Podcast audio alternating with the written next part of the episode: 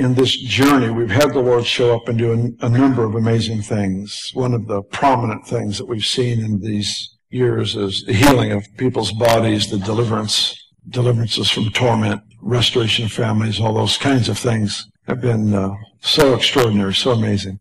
Occasionally we have unusual things happen that we, I, don't take a service for. I, just don't. I'll make reference and then I leave it alone. And that's typically my response to the signs that make you wonder. The feathers started just appearing and falling in meetings. And then they started falling in our homes and in restaurants and things like that, just unusual. They want something supernatural bad, so bad, they start imagining things. And I understand that problem will probably always be with us, but that is no reason to discount what he does do. And uh, we've had gold dust appear in people's hands for years. We I don't ever talk about it, but frequently during worship, we actually had it today. Beni and I both saw gold will start falling during worship. You, you, can't invite God into the house and not have something outside of your box happen. He's, he's just slightly bigger than our understanding. So we have these things happen. They happen with regularity. Uh, sometimes they're things that we go honestly for maybe years even without understanding what in the world happened and why but it happened at such a key moment. There's no way to question that it was the Lord. And at the end, they had a fire towel and start ministering to people, and this glory cloud just came and just started hovering somewhere over the platform. I'm not sure where that one was, but there's this cloud. It was it's hard to explain. It looks like smoke, looks like dust, and when you get close, it's like gold. It's shiny. It's like little flakes, teeny weeny little flakes, and they're just swirling. And the same thing happened again. I know that that night it was over in that corner. It's, it's like gold flakes and they all went up. They happened over in that corner, but as we were walking around the stage here,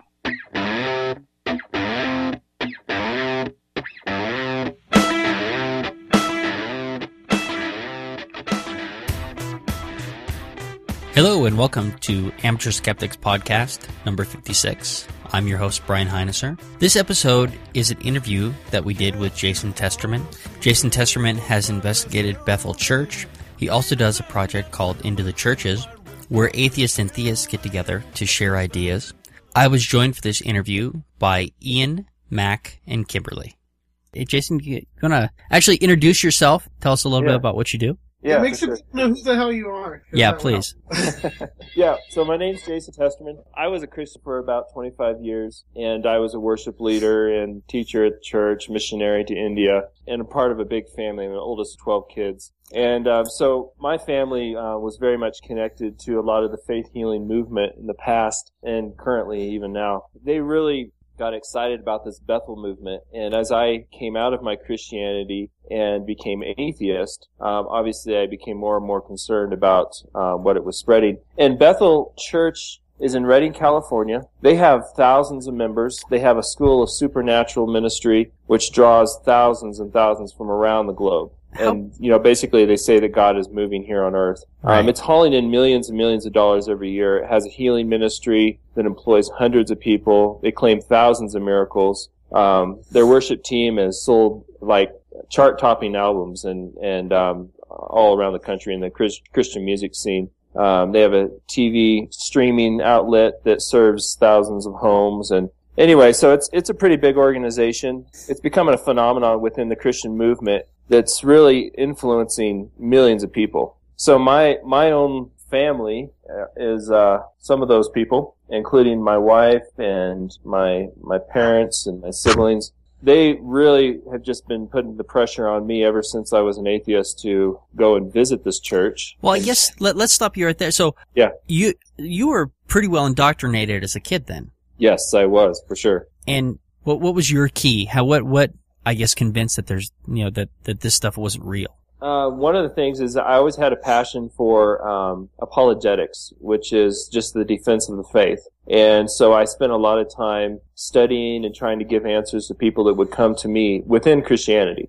And I became more and more dissatisfied with the answers that I was giving people. I honestly was feeling guilty about trying to defend the God of the Old Testament, you know, just genocide and slavery and all these horrible things in the Bible. And I just felt more and more like, you know, I, I got to find the answers for myself and, and find out if they really have something behind them because I'm giving people all these surface answers that are not satisfying me. That um, really was the catalyst for me to um, to start digging deeper and just it it became like a it just started unraveling Mhm. you know I started really asking all the big names in apologetics you know Josh McDowell Ravi Zacharias uh, William Lane Craig uh, once I started contacting these people and getting their answers I just found out wow this is a house of cards Right. Kind Yeah. of, I, I don't know, particularly William Lane Craig, who is an excellent debater, but mm-hmm. to me, his answers are kind of hollow and it's always the same kind of thing. Oh, for sure. Yeah, absolutely. Yeah, when you when you look at what he's what he advocates and and uh, the answers he gives, he just uses mental gymnastics like I've seen no one else I've ever seen. Yeah. Uh, Yeah. When it comes to trying to just twist words and and um, put together something that sounds cohesive, but it's not. Okay. So, so you kind of break out of that and your family's still really involved with it. And so th- now we can go back to Bethel Church. Yeah. Which so now my what I what I found um online the uh the pastor is um uh a very charismatic guy I would say Mhm. um I I don't what I, I don't know what his name was Uh, Bill Johnson. Bill Johnson yes and he not only was talking about like you well I mean I guess we'll get into the glory clouds but he's also talking about feathers appearing and all sorts of other um all well I guess kind of biblical things hmm Yeah. so uh, I so did he start this church No, actually, he took uh, took it over. I think about he and his father. Uh, Bill Johnson is is in a long line of preachers. I think maybe even back five generations. But his father was the pastor before him. They used to live actually in another town just outside of Redding. It escapes me, but anyway, then they moved into Redding, and kind of took over the church that was there, and it was a it was an Assemblies of God church, and then they cut off from that affiliation because they started getting more radical, and uh, then even the Assemblies of God, which is which Wow. is pretty radical. and so anyway, yeah. were they always faith healers I well, mean, they would they wouldn't call themselves. See, there's there's a bad stigma that that goes with the name and the label of faith healers, and so um, a lot of the current you know prophets and healers today um, like to pull away from those those types of terms, so they won't even use them. But yeah, I mean that's that's basically the, the mentality they have. They're a big part of their ministry is their healing ministry. Okay. And yeah, so what they try to do is just draw in people, and that's you know I can get into that. Um, you know, kind of let me know what direction you want to go with it. Well, I, But, I, um, I kind of just want to set up the foundation of the church as much as possible. I, they, they do make some claims, you know, about God's healings, I guess. You know, I, there, uh, in particular, there was a, uh, a baby in a hospital that had a hole in, hole in its heart that, you know, they say that they prayed over and that, you know, healed the hole in this baby's heart or Jesus did or God did after their prayers. Right. Um, the other thing is, uh, I, Pastor, I, you know, talking about uh, feathers appearing while he's out at dinner and stuff like this. And he was connecting that back to the glory clouds. What is he eating for dinner Well, I don't know. that has feathers? So I guess, so we've established, I mean, they, they are faith healers. I mean, there, there's no other real word for it, is there? Right. Even no, though they I, I would definitely put them in that category. Absolutely. So, and I, so I guess, you know, so they're, they're doing the faith healings. Um, they have things appearing such as clouds of glitter and, and feathers. Right. Right. So, I mean, Yeah. the feathers, I mean, uh, I mean, I guess one feather could come from anywhere, but what is a glory cloud? Yeah, so the glory cloud. Um, when I what I did is I went to Bethel for ten days. I just immersed myself in the environment completely. You know, just interviewed many of those who claim healing and and went to every single service and and talked to all the senior pastors or most of them. You know, went to the healing rooms, got people prayed over, got prophesied over. So the the glory cloud was that one of the experiences I had the very first night I showed up. Um, it was a Friday night service. And I, I was familiar with the, the glory cloud concept, and I knew that it happens usually about every two weeks. And they say that it's it's this glory glitter from God. It's the presence of God that's just kind of floating around the air, and you can collect it on your hands and everything. And so I was I wasn't sure if I would get to have the experience, but I was kind of hoping that I would. Obviously, when I got there, and so the night that I showed up, there had their worship service, and then the pre- uh, preachers stood up and started to talk. Then all of a sudden, I started looking around the room, and people are holding up their iPhones and they're pointing it up at the up into the rafters of the above the sanctuary. All of a sudden, the pastor's like, "The glory cloud, it's here!" And he's really excited, and he starts just um, changing his sermon completely to uh, adapt to this uh, glory cloud uh, message. And um, And so I, sure enough, there was glitter floating around in the air. It was only in this one side of the sanctuary. It was only on the right hand side of the sanctuary up front. And you could see it just kind of floating around there in the air. And so I, I was um, intrigued, obviously.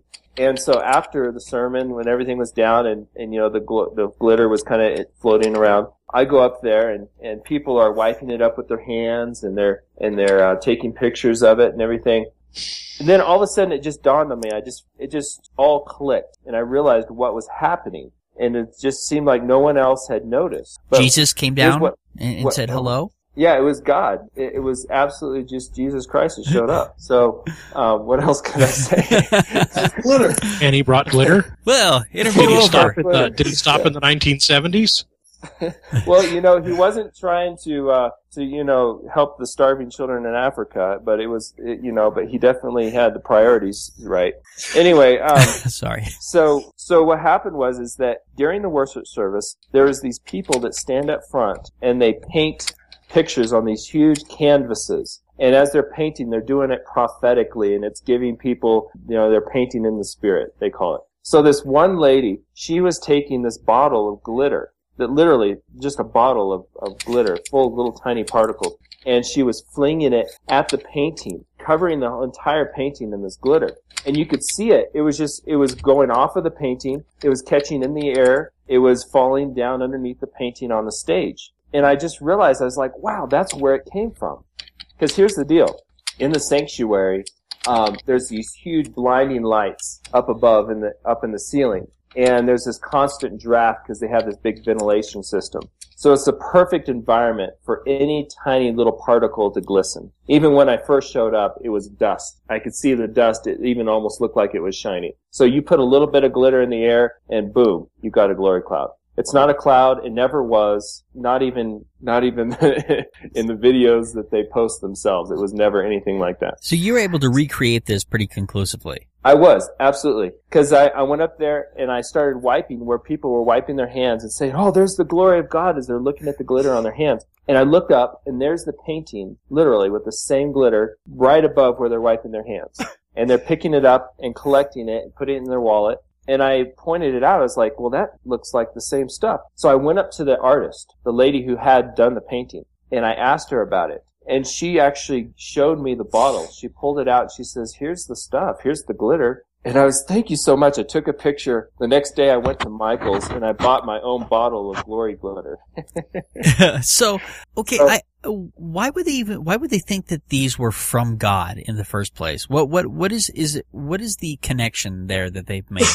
Well, the connection is that they are so desperately looking for any kind of physical manifestation of God. You know, they have all these, the feeling in their heart and they have all the sensations and everything, but they don't have anything that's real. And so they latch on to, you know, these little feathers or whatever. Basically, the feathers they find, they're like stuff that, that's in your pillow. You know, it's the down from people's jackets when they walk into church. You know how. Okay, so little, yeah. God's love yeah. manifests as goose down, and Jesus' disco love from the 70s manifests as glitter. Exactly. Okay. Exactly. They cling on to this stuff, and quite honestly, they're looking for it so desperately. Like, even when I pointed this out to the artist who was doing it herself, who was splashing the glitter on the painting, she didn't even, it just went right over her head. She had no idea even what I was talking about. They want it so bad that they're willing to believe it, regardless of where the facts are taking them. It, it's interesting because I, you know, I mean, a, a feather appearing or uh, or something like this, I would never make that kind of connection. Oh, and, right. And I think that a lot of this is the pastor making that connection for them. Oh, for sure. I mean, does he know how the how the clouds are made? I I wouldn't put it past him, but I don't think so. I think that they're all just willfully ignorant. And here's the deal: that they are connected to a lot of other these types of groups and organizations around the world. So they all kind of feed off of each other. And once one of them starts to see some glitter somewhere, then the other ones start to find feathers, you know? Yeah. And so they're all working off of each other and, and kind of creating and stimulating this, this frenzy. So I guess. Can I, uh, can I insert something here? Yeah. I watched the Glory Clouds video on YouTube.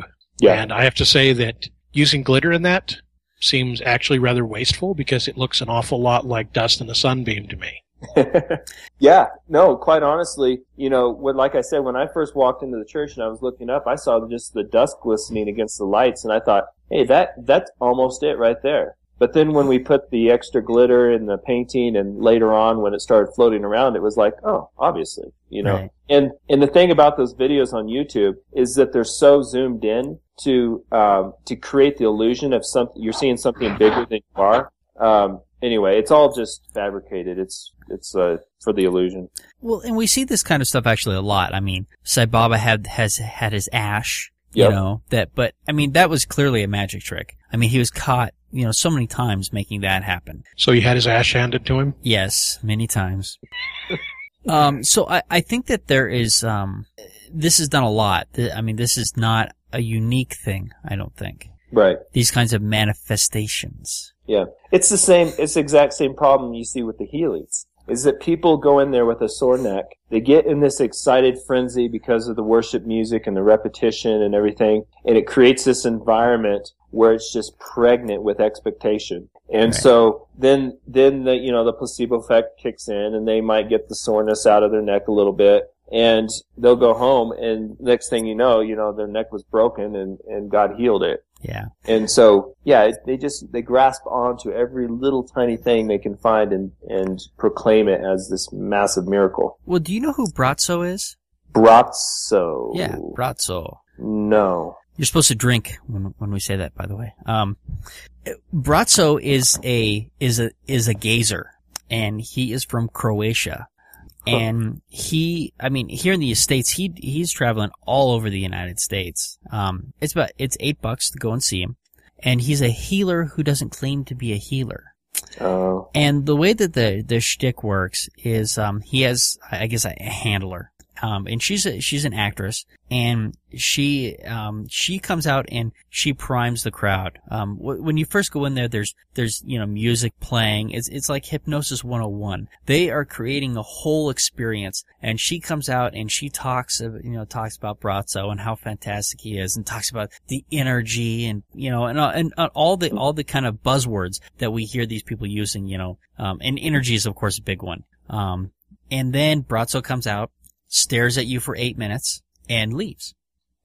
and people all over, I mean, the, the, the healings that they, that they claim. Kimberly, did you go to Braco with me? I went to the first one. Okay, yeah. And uh, and yeah, I mean, you have to understand that, that they're not just paying to see it once. They were selling all day tickets to these people, and they would once an hour go into a room. The exact same thing would happen. The whole staring and the music and the not saying anything and the testimonials, and they'd clear the room and then they'd fill it up again with some of the same exact people who. Who, like you say, they follow, they they travel with, and they follow them around the country Yeah.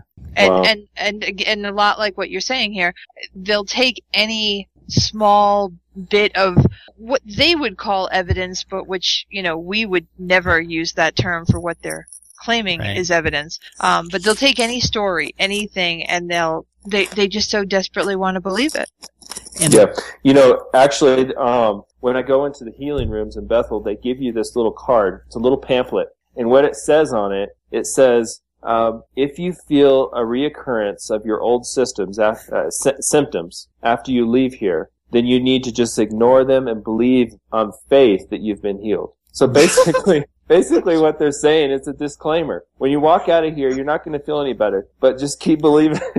yeah, Braco, Okay. ha- Braco so has a And- does this, does this lead to a victims, diminishing membership?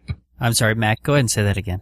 Uh, Does this lead to a diminishing membership as, you know, people who've been faith healed feel the symptoms of their original malady and then, you know, die from them? Well, that's that's the very interesting part is that um, Christians have a have a um, get out of jail free card for everything, you know, because if they die, then that was God's will to take them on to heaven, right? If they just get terribly sick, then at least they didn't die, you know, and if they get a little bit better, then they're still, then God obviously healed them. And so they have, but they constantly, they believe, and this is one of the things, because Brian, the only, one of the reasons of going here wasn't just because I wanted to expose, which I did, but that I felt like that there was actual harm being done.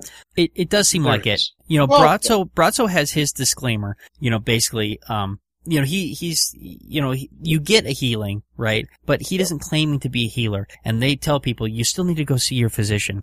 The other thing that they prime you though, you know, the healing may not happen today. It may, you know, may, it may take a couple of weeks, but look out And it for may it. not it may not happen to you. It may happen to the picture of somebody who's in your wallet. Exactly. Well, he, he can heal, you know, anybody that you have a picture of on your phone that's turned off as well. Well, actually, a recent thing that just happened in Colorado, we had that fire up here down south, and the two fatalities were an older couple that apparently called their church and said, "Oh, please make sure everyone prays for us." And instead of getting out of their house, you know, they were packed and everything, but apparently they decided to put their, you know, it sounds to me at least like they put their fate in the hands of God Right. and But, didn't take common sense precautions instead. but this you is know even there is worse. a there's an old joke about that, and I'm sure we've all heard it. You know, I sent you a rowboat, I sent you a helicopter. Yeah. Why didn't you get on those? yeah.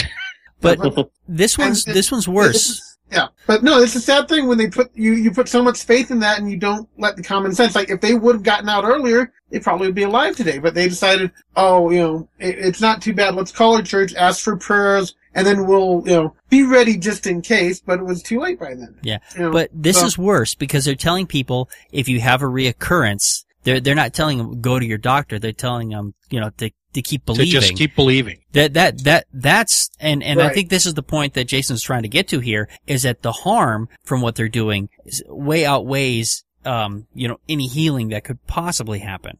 Right. Yeah. The, there's uh, one of the main pastors there at Bethel. His name is Pastor Danny Silk, and he told me a story about a woman, a young woman who had three kids, and she had cancer, and she was relying upon the faith, the prayer of faith, you know, and, and these healing rooms and everything. And instead of getting treatment, and she died within just you know a couple months. And and so there is a direct correlation to, you know, here's this woman believing on faith that she's going to be healed and refusing the treatment, refusing any kind of help, and her family pays for it. She Yeah, and her and family. we've talked about that several times in our past podcasts. Is that kind of mentality? Well, it, because we see it with all sorts of alternative medicine therapy stuff as well. Um, you know, whether it be homeopathy, um, naturopaths, uh, you know, life vessel is a, is another one that, you know, that we're concerned the same kind of things that are happening with them.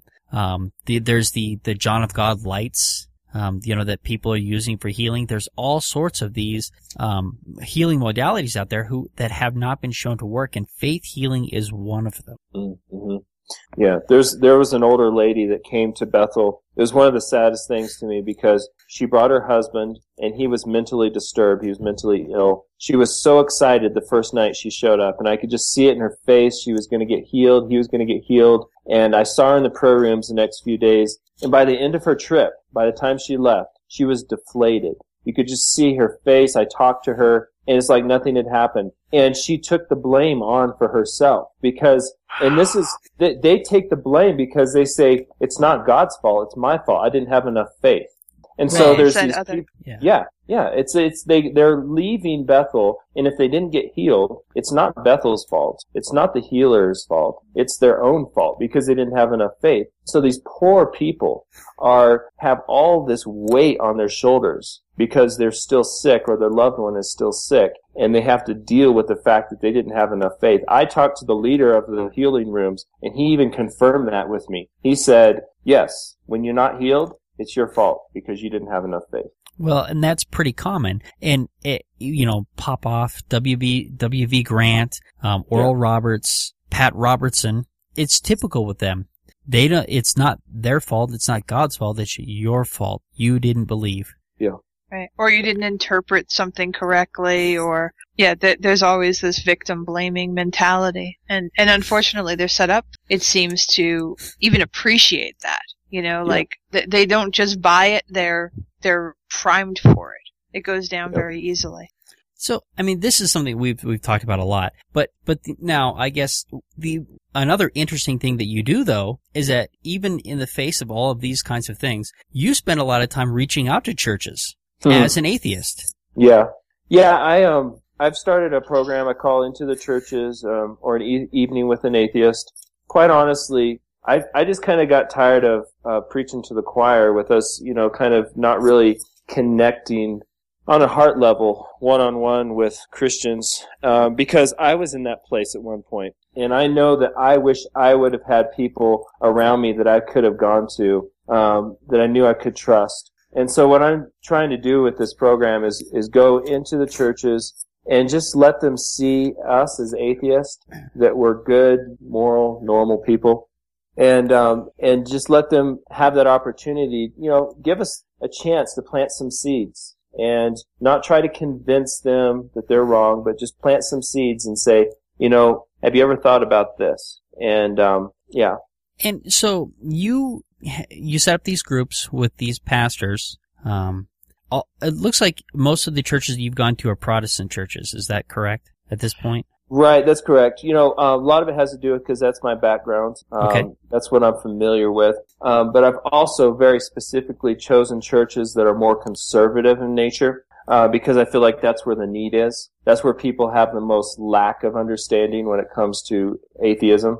And so I've specifically uh, pulled out those churches, and I contact the pastor and get one-on-one dialogue with him. You know, I'll go out to coffee or something and just connect with him face to face and say, "Hey, we want to try to tear down some common misconceptions that we have about one another, to open up some respectful dialogue." You know, we just want the opportunity to show you guys that we're good, moral people. We're not trying to deconvert you necessarily. So that's the approach that I have when I when I present it to And the how, church. And I, yeah, how well has that been re- has that been received?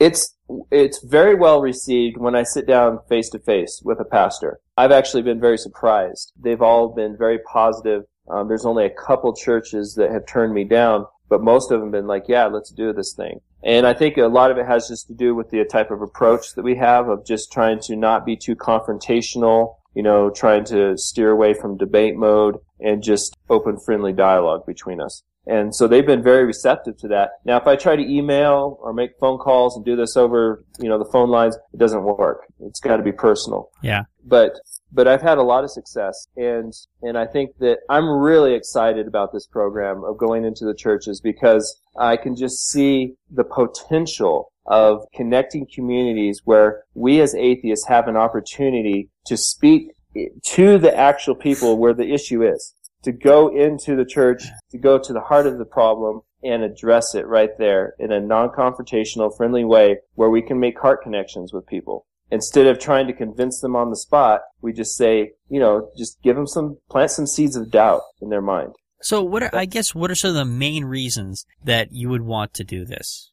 Well, one of the main reasons is, is, um, you know, just myself having come out of Christianity, I've seen people how they look at me as an atheist now. You know, they put a they put a sticker on me, they put a label on me, and and some often categorize me in the same place as thieves and murderers, you know, whatever. No morals. So it's too Well- right, no morals, right, You you even said your wife is still a believer, right? And still fairly active with the church. right, right. So so you yeah, have a real strong thing there, I would guess. Yeah, that's um, there's there's a couple different issues that come into play in this whole situation with you know what kind of drives me to do it. Because on one side of the spectrum I have my family and many of my friends who have shunned me, who have literally you know cut off communication and, and things like this, and then on the other hand I have my relationship with my wife that we have strove so hard to maintain um, a connection even in the midst of our extremely polarizing beliefs. And I can see how it's, I can encourage people that it's possible, that it's possible for people of different beliefs to live together, to be able to communicate, um, to not, you know, fly off the handle and, and go into debates all the time. So, so I, what it, my, my goals here is for one to show the Christians that atheists are moral, regular, normal people, um, that love our families and, you know, and our country. Then on the other hand, to show that, you know, we can actually communicate with one another if we do it right. We can communicate. And once you are able to get in, and this is the third point, once you're able to get in and really connect with people and and show them that you're not trying to make them believe something, but you just want them to understand you, it opens them up in ways that, that you wouldn't even imagine to for them to reconsider their own beliefs and and re uh, evaluate themselves. I think there's there's great potential in a lot of different ways. now, are you getting I mean, you're not getting your average atheist or your average theist when you do these things. I mean, you're you're getting a kind of a select group, aren't you? Well, yeah, I mean, it depends. Each church is different. Like, uh, the first church that I did was just a real small, kind of intimate group where we just had a lot of discussion. Uh, the next church we did down in Evergreen was a large group. We filled up the whole room. Um, Eric Meir and myself and a couple other guys were on a panel and we had, you know, the, the congregation asking us questions and we'd respond. It was a very friendly interaction, very pleasant.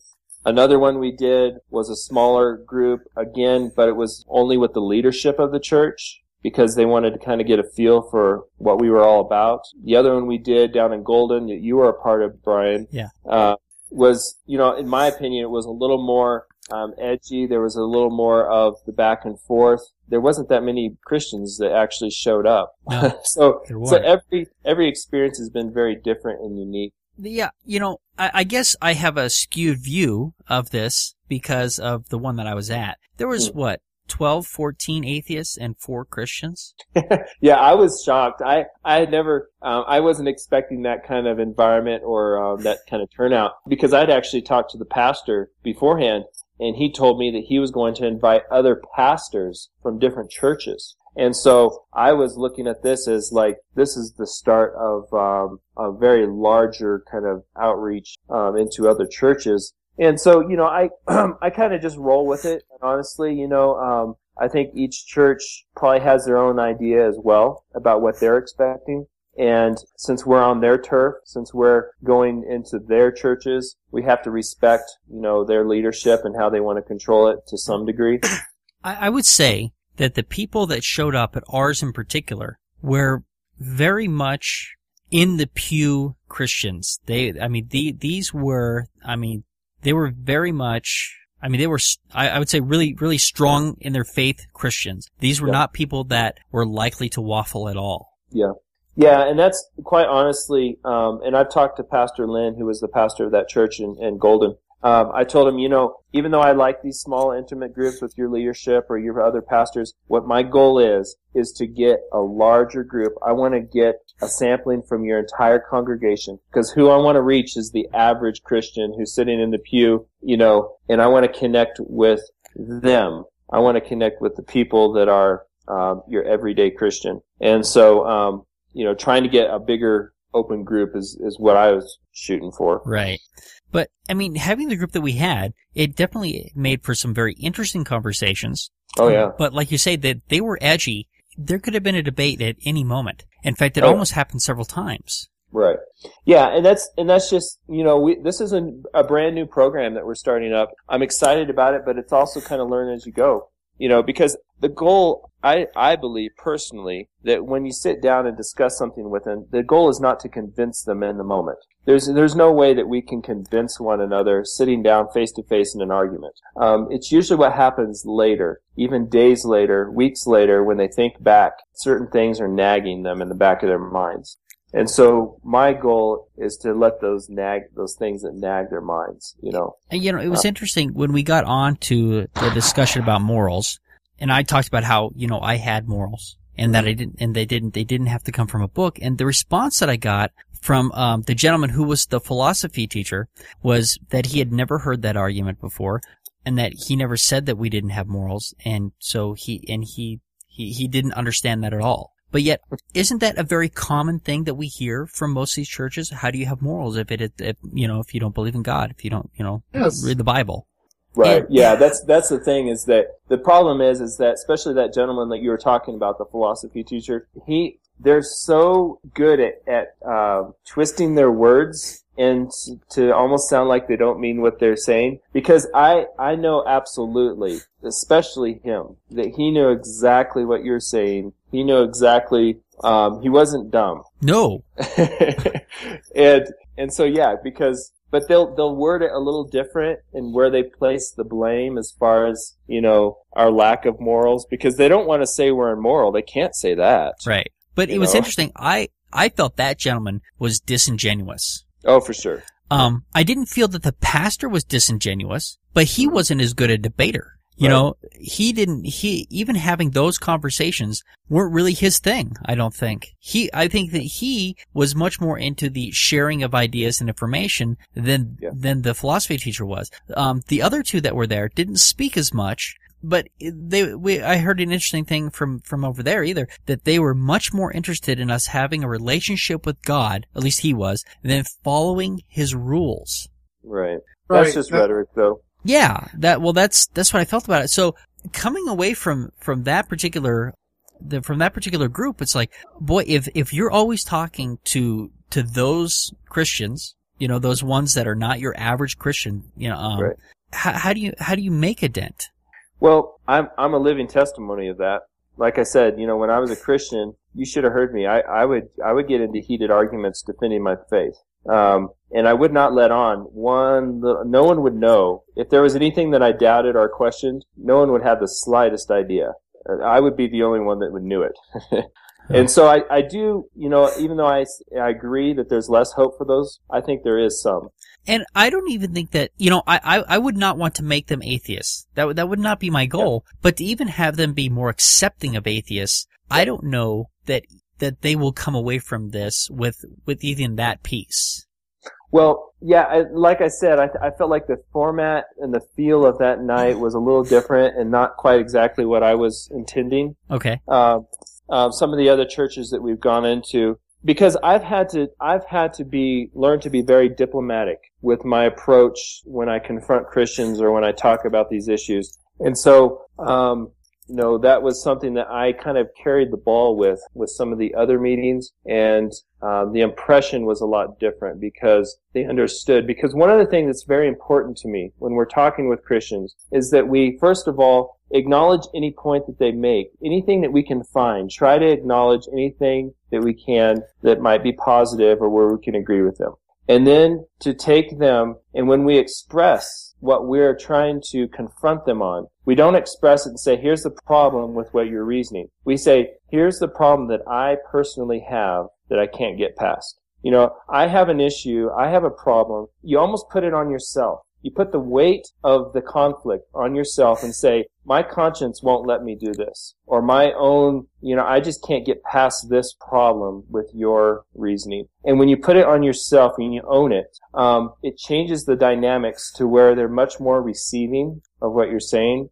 And, um, so that's, that's much um, very important when it comes to this these types of dialogues. And like I said, if we can get a bigger congregation, the larger group of people out there, and not just these hand-picked people by the pastor who like to argue, Right. you know, then then it's a completely different uh, feel. Well, it was interesting though. The oh, I'm sorry. Go ahead, Kimberly. Oh, I just wanted to say, Jason, I, I totally agree with you. And, and Brian and I have had this conversation in the past and, and even just yesterday, the day before. Yesterday. Um, I think he and I both come off very confrontational and, and are not doing any of the stuff you are talking about. Like we apparently, and I'll just speak for me, although I think Brian's experienced this too. It doesn't seem to matter how I say it. If that, I, I put it in the nicest way I know how, and it still comes off confrontational. And it, I just seem to be perceived that way. Have you considered because I do think you know like you say the the population who showed up at that meeting you didn't hand pick us or anything like that. It was just volunteers and of the atheists and they had their own agenda. Have you mm-hmm. thought about kind of training people on how to do this? Oh because yeah, I came away with it really recognizing how how poorly I'm expressing myself to a crowd like this. And I, I consider myself fairly articulate most of the time, but I'm Mm. clearly not getting through to them. well, Yeah. The atheists there were all the way from the proselytizing Unitarian to Kimberly. yeah. I mean, that's obviously part of atheism is as our diversity. Yeah. You know, that's part of the beauty of it. But I think I think yes, absolutely, Kimberly. I I what I've already talked to is you know trying to talked about is trying to get a, a just a core group of people where we all are on the same page, the same type of communication. Um, I think it helps a lot to have been a Christian beforehand and understand their rhetoric because you can you can say the things that that they understand and be careful not to trigger other things that will just turn them off. I think that you know finding a core group of people like that, you know, that are apt at that type of communication is vital. Yeah. I've got to throw in here. You said that you receive pretty good responses when you uh, when you touch upon people one to one. I, I have Mhm. to ask: Is it possible that the good responses that you're getting when you get people, you know, when you when you set up the meetings, is it possible that what they're really wanting to do is not so much listen to you as maybe bring you back into the fold? Oh, absolutely. I fully acknowledge that, and that's and that's part of the reason I'm able to even um, do this is because you know I fully acknowledge that their goals are going to be to try to win me back, and you know let them sure let them have their best shot at it. I don't care. but they were very upfront about that. You know, Yeah. I mean, when they introduce themselves, you know, they told us that they have a relationship with Jesus and they want you, all of you to have one too. They want everybody to have a relationship with Jesus. And they made it very clear that, um, that they were going to proselytize. yeah, Yeah, and, but they see that as an honorable thing because they're trying to save you from from hell. Right. and and so you know that's I that's a small price for me, in my opinion, to pay to be able to get in and actually talk about atheism. Because I mean, think about how many atheists get to actually speak in a church. Not very often. So um, if they want to proselytize to me, I say bring it on. Um, as long as you let me get a few words in edgewise. Yeah, I didn't have an issue with that, and I I had expected that. In fact, when Kimberly and I were were out at dinner before that, that was one of the things that we we we figured that they would that would happen as proselytizing. Because how could it not? I mean, it's part of their doctrine. It's their job to bring to bring you back to Jesus. Right. Yeah. Yeah. And let me just share briefly. Um, one of the meetings that I really felt was very successful was in Evergreen, and I had uh, just a, whole bunch of Christians come up to me afterwards and say, "Thank you so much for for coming and sharing with us." Um, they they thanked me over and over again about our approach, about our attitude, about um, our presentation. I I got a lot of compliments. Eric Muir and us both we got a lot of compliments about just our approach and how we came about it. I had this one older lady that came up to me and she said, she said, Jason, I mean, she had to been in her 80s. She said, my husband has been an atheist for forever. And she said, I never really understood him. And she said, but after tonight, after you guys shared, she says, I understand him now. And those, that, that type of stuff. Another guy comes up to me and he's like, your guys' reasoning and the way you guys argued for what you believe, um, you guys, I, I, I have nothing to say. I, I think I'm going to convert over to your side. I, I, I, was looking around. I hope the pastor didn't notice. You know, so, so I felt very happy about the approach we were able to present ourselves and having that older lady come up to me. It was like, this is what it's all about for me. no, I you know. that that right there, the older lady just being now she understands her husband a little bit better. Yeah. I mean, that's huge because that's really the kind of what you're going for here is for people to go come around going, okay, I I, I don't agree with these atheists. But I Yeah. understand a little bit better about where they're coming from. The people that we spoke to the other night, they already knew where we were com- coming from. Yeah, yeah, Yeah, and that's and that's why you know those those smaller groups are okay. Like I said, um, I think there is a chance that some of them might be willing to think further later on after they're away from it. Uh, but the goal obviously is for the bigger groups and the bigger congregation. Yeah, and certainly it was a lot of fun, and I like a good debate. So Yeah. I would have showed up for a debate, you know, anyway. Um, but I do think that your format is is better in that it's just a sharing of ideas, and that we don't want to get into a huge debate. It's just uh, to try and let people know where the other person is coming from, and I think that that's valuable. But I think it's more valuable in in a. I I think the larger group. I think you're onto something there. Hmm You know, one of the things we got into, which I thought was a good topic, was when we were talking about legislation. Yeah. And how the effect of legislation, you know, that a lot of our fears are centered around that because how are you Christians out there? How is your vote going to affect me in my private life? And and if anything, that's a message that I would like to to kind of bring into this whole approach, you know, going into the churches because if we can not like you said, not affect their beliefs so much, but at least affect maybe when they go to the voting booth, if they think, huh, if I vote for this person, is it going to affect the way other people are allowed to believe what they want to believe in their own privacy? You know, Right. and so maybe just changing not so much their beliefs, but just their mindset of how they appreciate us as atheists and maybe our freedom, just in general, you know, all of our freedom. Well, you know, I that that discussion was interesting in that it, it took us a little while to to man, there's so much anger on both sides when it comes to legislation. Oh yeah. um, that you know, and and the gentleman who was a philosopher made some inter, you know, I mean, I, I, I think he kind of misunderstood what we were saying, you know, because we understand that when people go to vote, they're going to vote their conscience, right? Right. And right. we would, and really we don't want to have it any other way most of the time, but, but I, what people were trying to point out to him was, well, how does your decision affect other people's personal freedoms? And Right. that message was, was there, but man, th- it was not well received. Right. Especially he by that one. it a lot. Yeah. Yeah.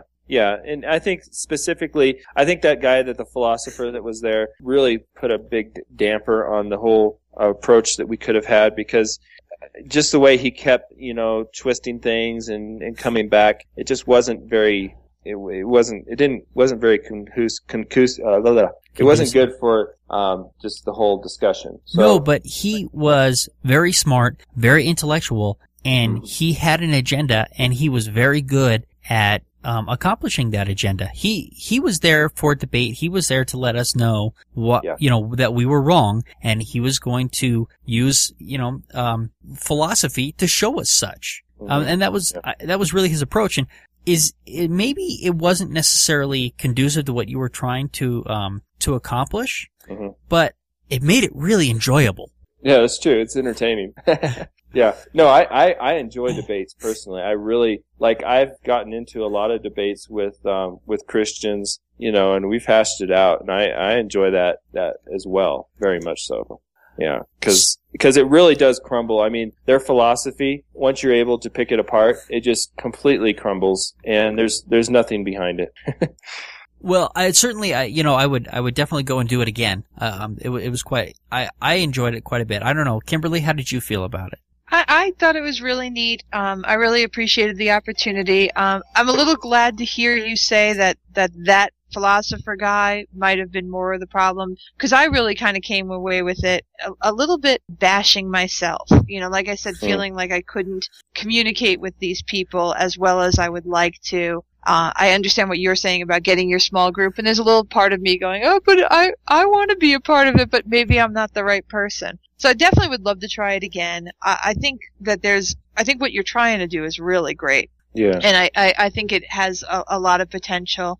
Um, you know, as I, I said in there, I don't get the opportunity to talk to a lot of people because they're not in my life. You know, I hear Yeah. a lot of people talk about having their religious friends, and I'll admit it, I've, over the years, kind of removed all of my religious friends from my life. The only ones I have are, are my family. Boy, I can spark a fight there in a quarter of a second that will just have people hanging up the phone. Uh, but they, but they won't have a discussion about it. So Mhm. I would love to talk about it some more and, and find ways of getting the point across in a way that's not combative, but that also doesn't give up ground or lose the whole thing. So it's a, it's a real interesting conundrum for me of of how to do that. So I'm kind of hoping to be able to do it again. Um, if I don't actually participate, or at least maybe watch and just kind of get more of those lessons, I think would be really important. Yeah, for sure. Um, if you don't mind, Brian, um, I, can I mention my uh, website? You, you plug whatever you need to plug, buddy. Yeah, um, so it's into the churches.com, into the churches.com. And, um, there's a way to contact me there, of course. But yeah, I, I would really like to know of anyone who's interested in being involved in this. Um, you know, there's a lot of different parts to play because, um, you know, contacting the churches, uh, meeting with the pastors, um, there's several meetings that usually happen beforehand before we actually have the, uh, you know, the initial contact. And anyway, so um, anyone who wants to be involved, I'd, I'd very much be appreciative of, of any contact in that way. But um, Well, Yeah, and Jason. I don't know if you know how much um, people in the gr- in the meetup groups and stuff are psyched about this kind of thing. I, I think you'd have like you asked for only five to seven, and you got eleven people uh, Hmm. from the from that. Because I know I wrote to you personally and said I I didn't get in in time. Can I still go? yeah, and uh, you know, I, Brian didn't sign up through the meetup site, and that's, you know, that's all fine. Yeah, but he knew There's I a was coming. A lot of people really psyched about this, and I think the only reason you may not have heard more is that they don't know how to get to you. So hopefully this will help that. Um, and if you can figure out a way to give them more notice, I think you'll Yeah. you'd very easily be able to assemble that that army of atheists. We really Yeah. want to be heard for Yeah, sure. I think as a community. Yeah. So what Yeah.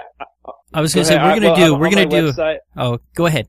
Well, on my website, I have a schedule. So there's a page that um that that gives so people can go and look and say, oh, okay, maybe I'll be able to go to that one whenever it is. Yeah. Yeah, And- that's and- great. Yeah, and don't worry about it. If you're in your cars right now, it'll be in the show notes, and we'll also be linking to to your site on our on our kind of friends page. Okay. So Yeah. And then um I had another extra incredibly important point. point, and it slipped my mind.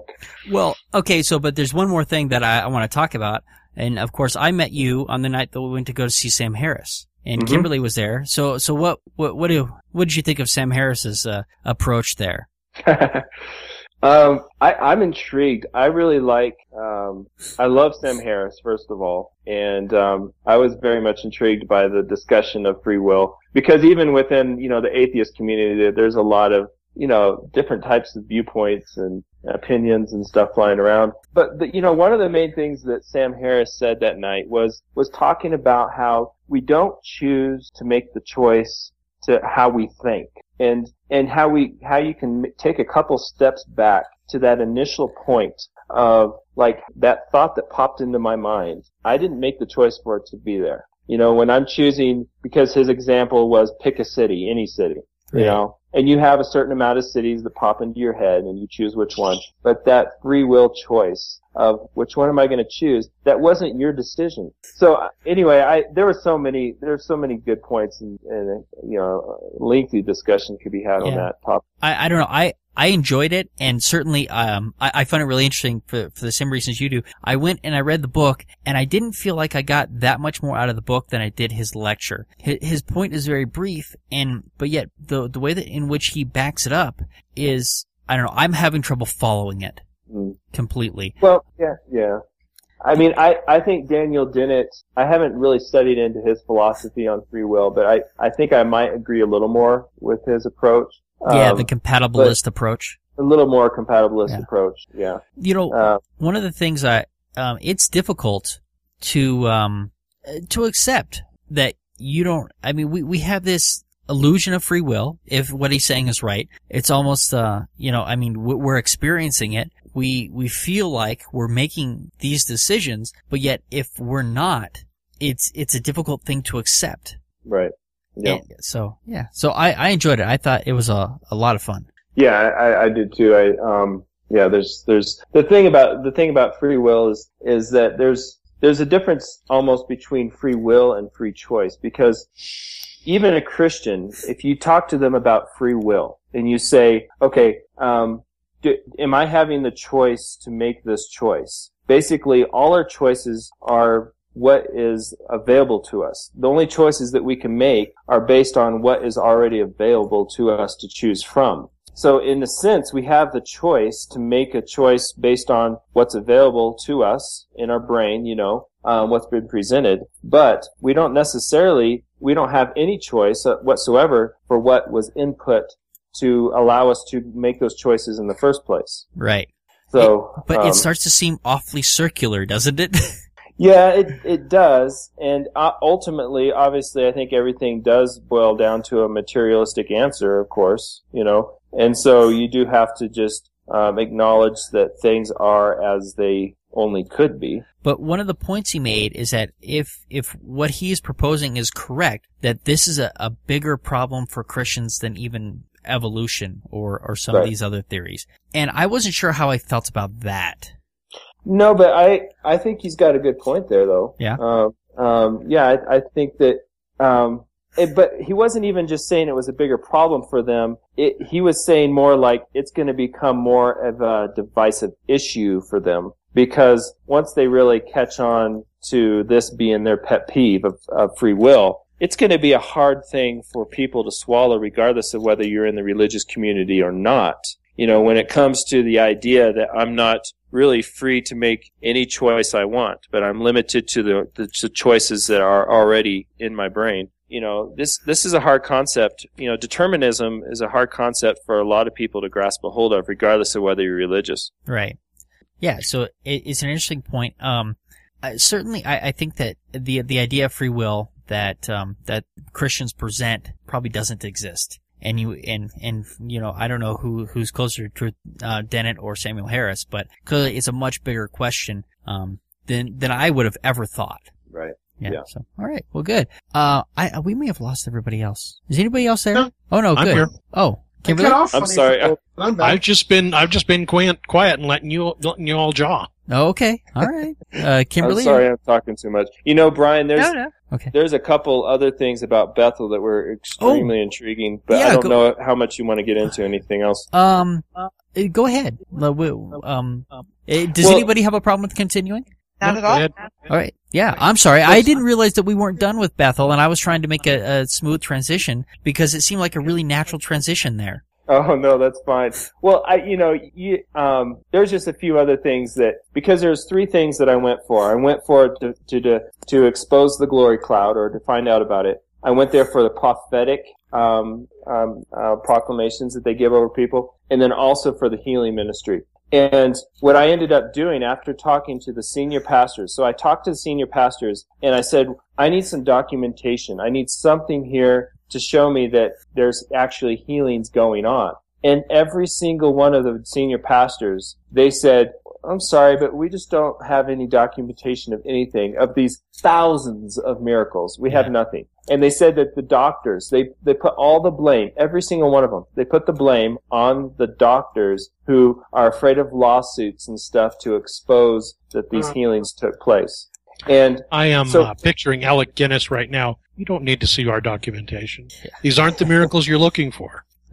You can go It about was- your business. it was so sad because and so then I started going to the people because I was I went to these healing services. So I started seeing people who are actually claiming healing. So I decided okay well if the pastors aren't going to give you any documentation I'm going to go to the people who are getting healed. So I went and interviewed people that were actually claiming healing. One man in the service he stands up and he's like praise Jesus I've been healed from a tumor. I have a tumor the th- size of my thumb that has completely disappeared 100% in the last uh, two minutes, and his friend sitting next to him confirmed it. It was in his chest, a tumor the size of his thumb. Um, the whole church just erupts with just praising and just glory and all this stuff. Uh, So I go to him afterwards and I walk up to this guy and I'm like, that's an amazing testimony you got that the tumor just disappeared. Do you mind if I just feel it and see, you know, that it's gone? He's like, oh no, go ahead. So I put my hand on his chest and there's a bump the size of my thumb right there. oh wow.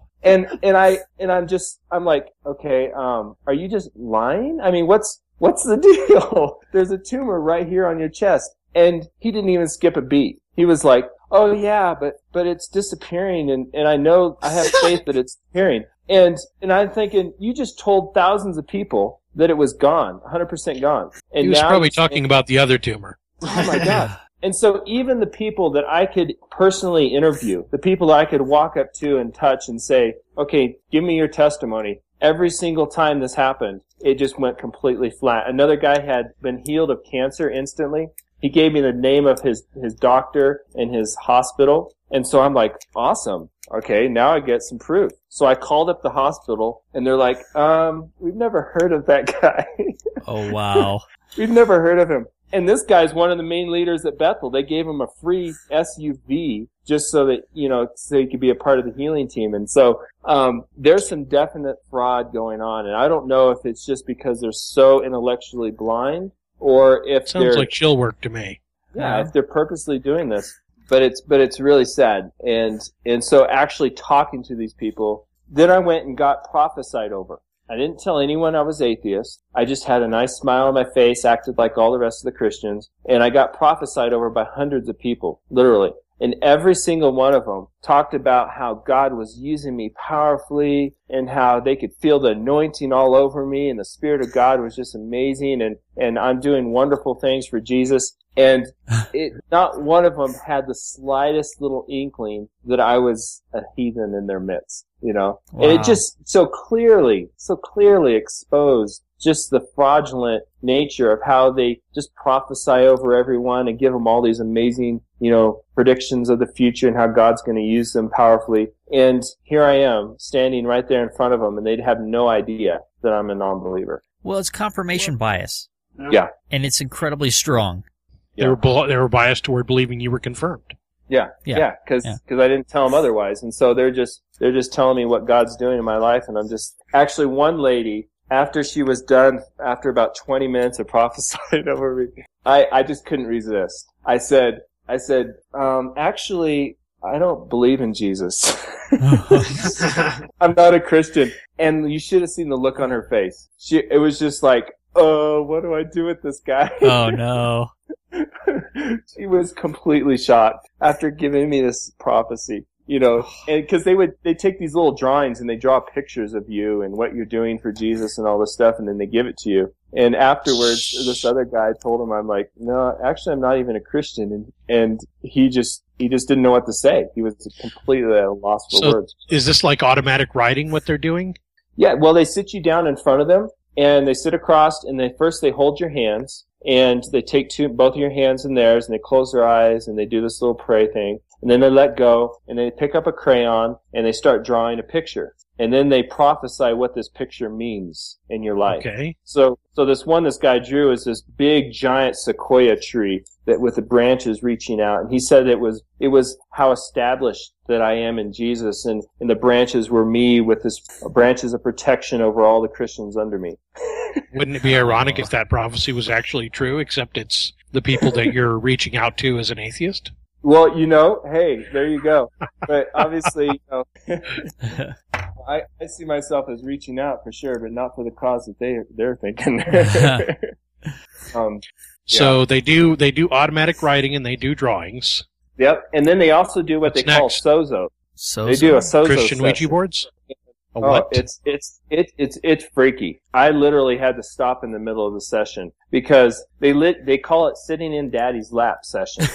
and it's for people who are going through a hard time or a tragedy like an addiction. And the prophet spends one-on-one time with you, teaching you how to talk to God. And um and they charge seventy-five dollars for the session, which is which is ridiculous because the whole point of Christianity is that you're not supposed to charge for prayer and, and for healing and all this stuff. You know, if And- I'm paying seventy five dollars for a session and it involves a lap, Oh, and I'm just the- saying I'm not the one who's going to be sitting in, in somebody else's lap. yeah.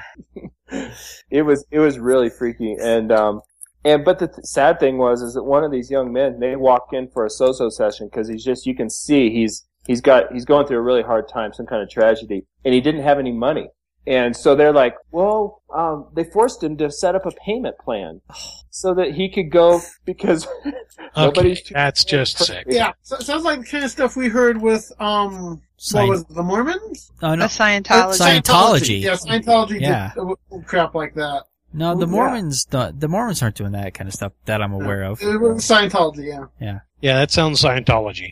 That's messed up.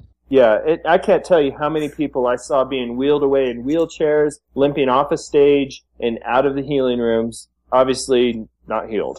Yeah. And Yeah. how, but how many of these people are giving up their their doctors? I mean, are they still all doing regular treatments, or are they are they telling these people that they don't need them? I think it's a mixed bag. I think it really does depend on the individual because um, I know for sure there are people who are quitting their treatment, who are, um, you know, throwing their pills away. I know that's happening. Um, and like I said, they're taking the blame on themselves. They're not having enough faith, so they got to just keep pressing. They got to keep going to Bethel. Right. You know, they got to keep making this pilgrimage to Mecca. Well- you know, because what else are they going to do? no, but are are they Hey, now, having now the don't issue- bring the don't bring the Muslims into this. Are they having the same problems with like children dying and stuff like that, like that the followers of faith, uh, followers of faith of Christ Church are having? They're the faith healers from Oregon.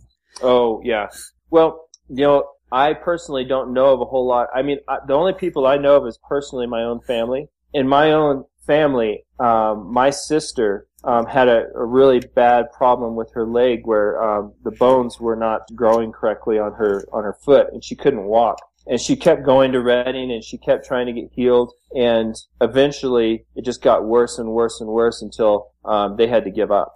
And so I've seen this firsthand where, you know, the problem just gets compoundedly worse because they're not doing the treatment that they should be doing with it. Um, so I, yeah, I've seen this firsthand. Now I know that a lot of people, even if, like I said, if they go home and their child dies, they're going to chalk that up to, well, that's, that was God's will.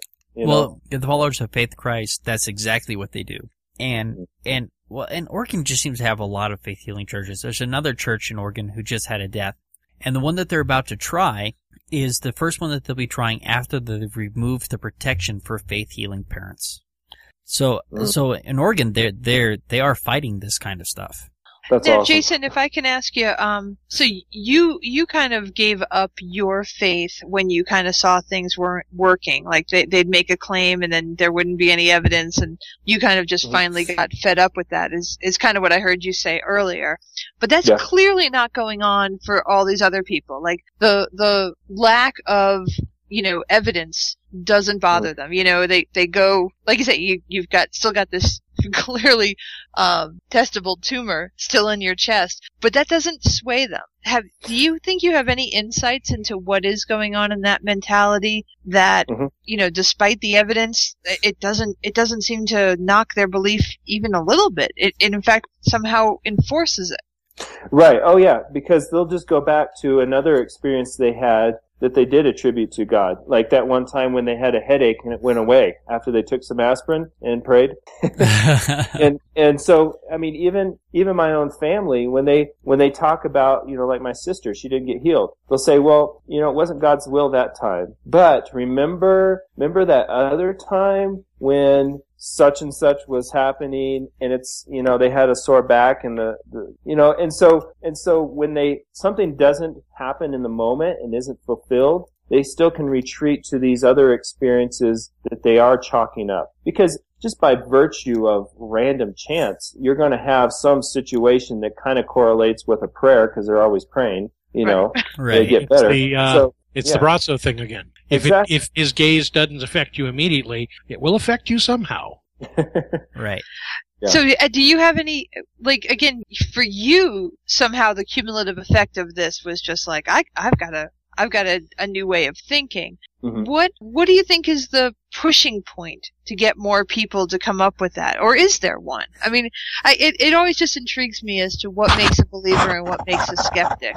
You know, mm-hmm. you're seeing the exact same things that your family did. Your faith was destroyed, and you came out the other side. Theirs yeah. appears to be unshaken. You, you, got similar genetics. You got you were raised similarly. What's different? Do you do you, yeah. do you think you have any idea?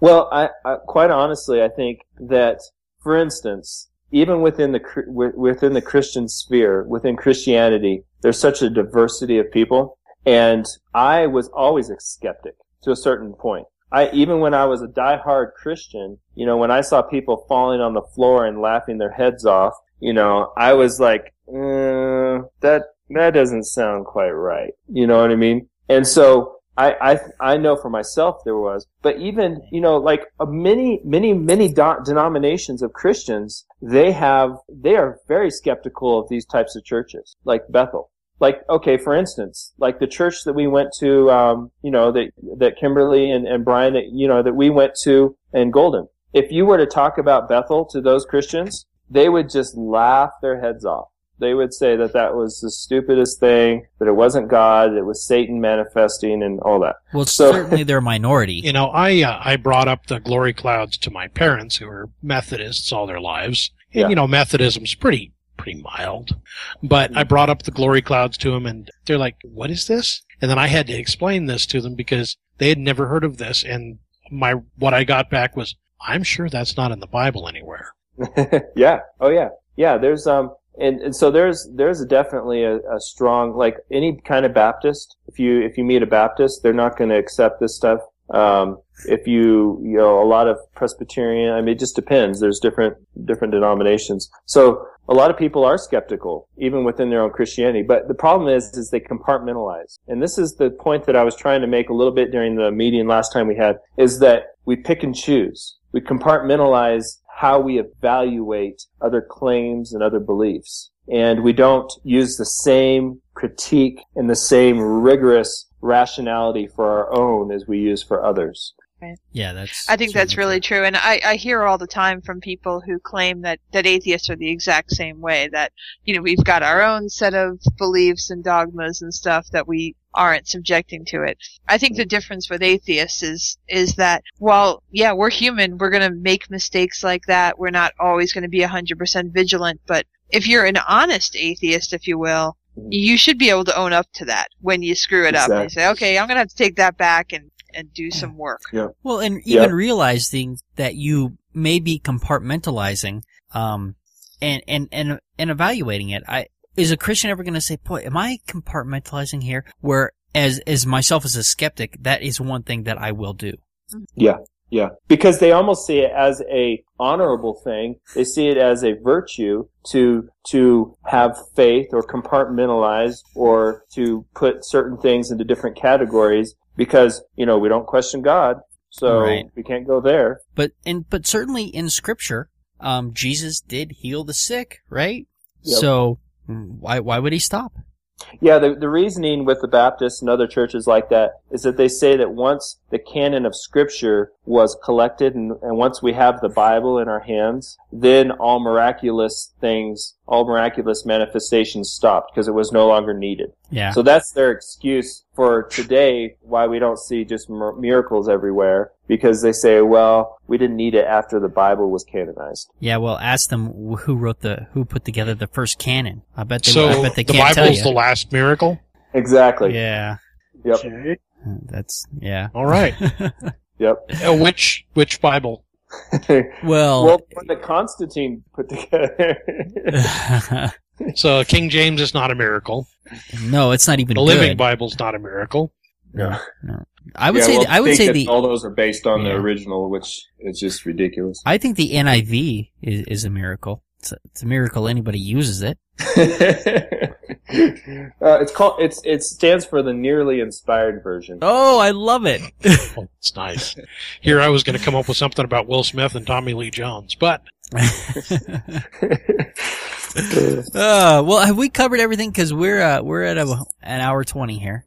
Yeah, no, um, uh, there's you know there's a ton of things, but th- Yeah. that's the that's the main. it was a good conversation. Yeah, I, I I'm glad we came back to it. I certainly saw a good jumping off point, and we were at about a half hour, so I wanted to move into the other stuff. Yeah, for sure. So that's great. So, well, thank you for joining us, and uh, and of course, you're welcome back anytime. And you know, sometime maybe come and join us for one of our regular shows. Um, we you Yeah. know we're we put together a special uh, interview just for you uh, this time. Mhm. Yeah, Yeah, absolutely. You're welcome I- to join us anytime.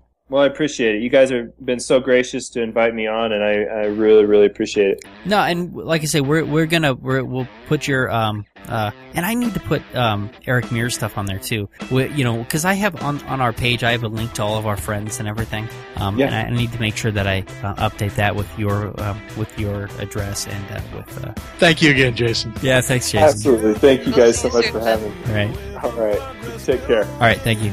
Thank you for listening to the Amateur Skeptics Podcast. For more information about the Amateur Skeptics, go to amateurskeptics.com. To send us feedback, suggestions, or big flaming insults, feel free to contact us at WTF at amateurskeptics.com. Other contact information can be found on our website. You can leave a voicemail for the Amateur Skeptics podcast at 720-295-7785. Music for this podcast was provided by OFM. To find out more about OFM, go to myspace.com forward slash OFMHQ. This podcast is released under Creative Commons, no derivatives 3.5 license. Thank you for listening to the Amateur Skeptics podcast.